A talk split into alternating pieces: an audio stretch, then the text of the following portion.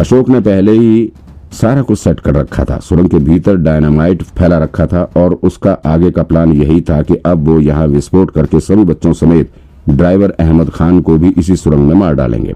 अशोक और रमाकांत वहाँ से निकलने का प्लान बना ही रहे थे कि रमाकांत की नज़र एक छह सात साल के छोटे से बच्चे पर पड़ी। उसकी शक्ल ठीक रमाकांत की वाइफ से मिल रही थी। ऐसा लग रहा था कि मानो नितिन का जन्म भी उसकी वाइफ के पेट से हुआ है। इसलिए रमाकांत का दिल उसे देखकर पसीज उठा। वो नितिन खरबंदा को अपने साथ ले जाने की जिद करने लगा। अशोक ने उसे मना करने की भी कोशिश की।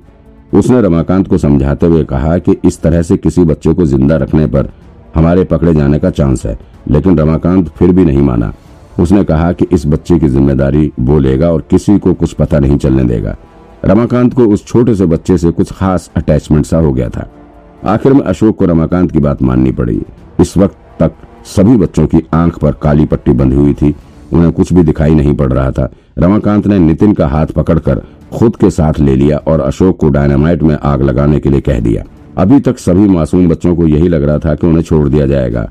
उन्हें क्या खबर थी कि पैसे लेने के बाद उनकी जान ले ली जाएगी? इस बीच बस के ड्राइवर अहमद ने रमाकांत और अशोक को आपस में बात करते सुन लिया था। जब उसे पता लगा कि ये लोग बच्चों समेत उसे भी मारने का प्लान बना रहे हैं फिर वो अपनी जान बचाकर यहाँ से भागने की कोशिश करने लगा। क्योंकि उसकी आँख पर भी पट्टी लगी हुई थी, सो वो कुछ देख नहीं सका और गलती से जिधर रमाकांत खड़ा था, उसी तरफ़ भागने लगा। अहमद और रमाकांत आपस में टकरा गए और दोनों ही ज़मीन पर गिर पड़े।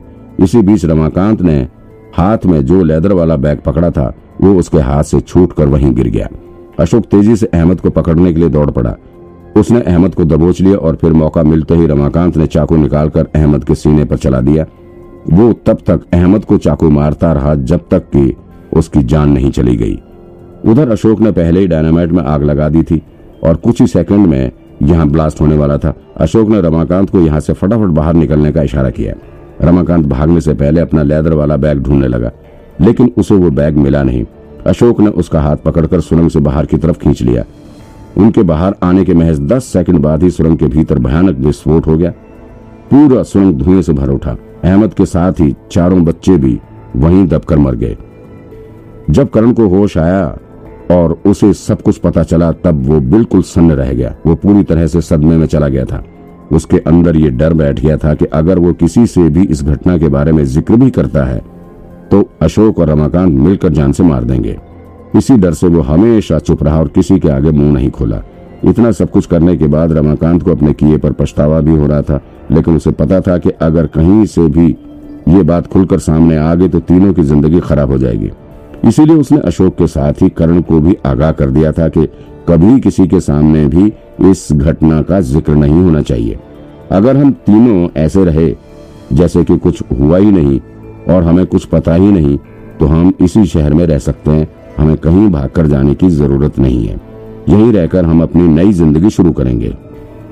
सुरंग के भीतर विस्फोट होने के बाद वो तीनों तुरंत ही वहाँ से नहीं गए। पहले उन्होंने उस मिनी बस को भी वहीं सुरंग के पास आग में जला दिया। उन्होंने मिस्टर मलिक द्वारा दिया गया पैसों का बैग भी खो दिया था, लेकिन उन पैसों के अलावा भी उनके पास इतना पैसा था कि उस बैग के जाने का उन्हें कोई दुख नहीं हुआ। उन्हें लगा कि अंदर आग में वो पैसों का बैग भी जल गया होगा। इस घटना के कुछ साल बाद अशोक वापस से उस सुरंग के पास गया और उसने जिस जगह पर उन तीनों को जलाया था, वहाँ एक दीवार बनाकर रास्ते को ब्लॉक करने की भी कोशिश की थी, ताकि वहाँ तक कभी कोई ना पहुँच पाए। बाद में रमाकांत का फैसला बिल्कुल सही साबित हुआ। ना वो लोग शहर छोड़कर कहीं गए और ना ही पुलिस कभी उन तक पहुँच सकी। सबसे बड़ी बात यह थी कि उन्होंने कोई प्लान बनाकर बच्चों की किडनैपिंग नहीं की थी। ये सब एक एक्सीडेंट ही था, जैसा कि विक्रांत ने पहले ही अनुमान लगाया था।